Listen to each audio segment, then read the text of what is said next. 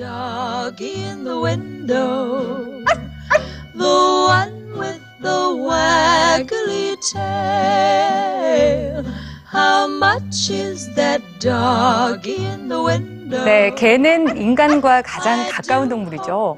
가족 같기도 하고 친구 같기도 한 반려견. 그런데 평소에 도대체 이 아이 왜 이러는 거야? 뭘 말하고 싶은 거야? 궁금하실 때 있지 않나요? 오늘의 뉴스지, 우리 집 강아지와 더 가까워질 수 있는 연구들로 준비해봤습니다. 함께 보시죠. 사람을 보며 꼬리치는 강아지. 반갑기 때문일까요? 개는 꼬리를 흔드는 방향을 통해 자신의 기분을 표시하죠. 낯선 사람을 보거나 위협적인 상황에 처했을 때 개는 왼쪽으로 치우친 상태에서 꼬리를 흔듭니다. 오른쪽으로 치우쳐져 꼬리를 흔든다면 반갑고 기분이 좋다는 뜻입니다. 반려견이 유독 사나운 이유, 타고난 성격 때문일까요? 711마리의 개가 연구 대상에 올랐습니다. 사나운 개들은 대체적으로 비슷한 특징이 있었죠. 순종이면서 순놈이고 몸집이 작으며 연령은 5살에서 7살이었습니다. 그러나 이런 특징을 무색하게 하는 훨씬 강력한 조건이 있었습니다.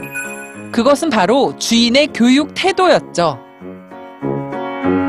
공격성이 높은 개의 약 40%는 주인에게 기본적인 교육을 제대로 받지 않은 것으로 나타났습니다.